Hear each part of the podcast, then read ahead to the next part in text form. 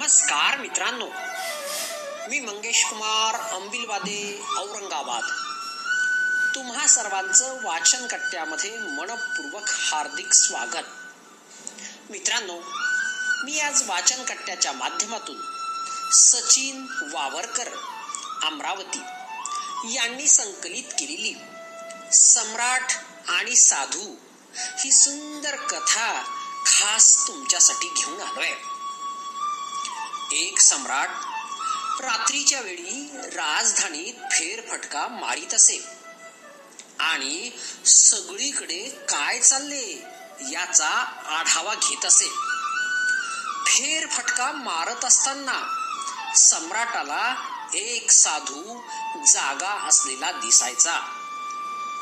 त्याच्या कुटीत एक पाण्याचे मडके आणि दोन कपड्यांशिवाय काहीच नव्हते. तरी तो जागे रहा झोपू नका नाहीतर लुटले जाल असा जोर जोरात आवाज देत असायचा. सम्राटाला वाटले हा साधू वेडा आहे. मात्र त्याच्याशी एकदा बोलायला हवे. सम्राटाने एके दिवशी त्याला विचारले तुमच्याकडे धन दौलत गाडी घोडा. संपत्ती वगैरे काहीही नसताना सुद्धा तुम्ही इतके का जागता आणि सावधान राहता? साधू म्हणाला राजे महाराज आपण आपल्या महालात जो कचरा जमा केला आहे तो जर लुटला गेला तर काही फरक पडणार नाही. कारण आपण तो परत मिळवू शकता. परंतु माझ्याकडे जे धन आहे ते लुटले गेले तर ते परत मिळणार नाही. त्यामुळे मी सदैव सावध राहतो. राजा म्हणाला माझ्याकडे असलेल्या हत्ती घोडे शिरे दागिने सोने चांदी याला तुम्ही कचरा समजत आहात. साधूने उत्तर दिले ज्याला आपण अमूल्य समजत आहात ते धन संपत्ती हत्ती घोडे राजवाडा कुणीही तुमच्याकडून हिसकावून घेऊ शकते. पण माझी संपत्ती ही ईश्वर दत्त आहे. त्यामुळे मी स्वतःला सावधान करतो.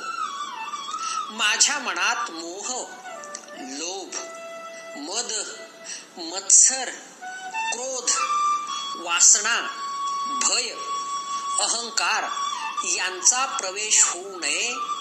अर्थात माझे मन हे ईश्वराने दिल्याप्रमाणे लहान बालकाप्रमाणे कोरे असावे. या मानवी दुर्गुणांचा स्पर्श जर माझ्या मनाला झाला तर माझे कर्म बिघडेल आणि माझ्याकडून पाप घडेल.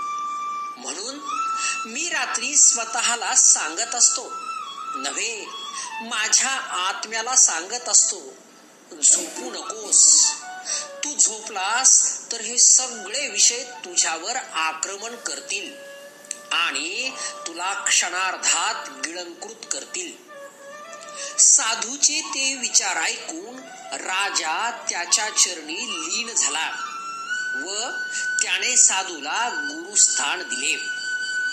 गोष्टीचे तात्पर्य मोह लोभ मद मत्सर क्रोध वासना भय अहंकार यांची संगत न घेता जर जीवन जगण्याचा प्रयत्न केला तर जीवन सुखकर होते आणि वाईटापासून आपोआपच आपले संरक्षण होते. धन्यवाद.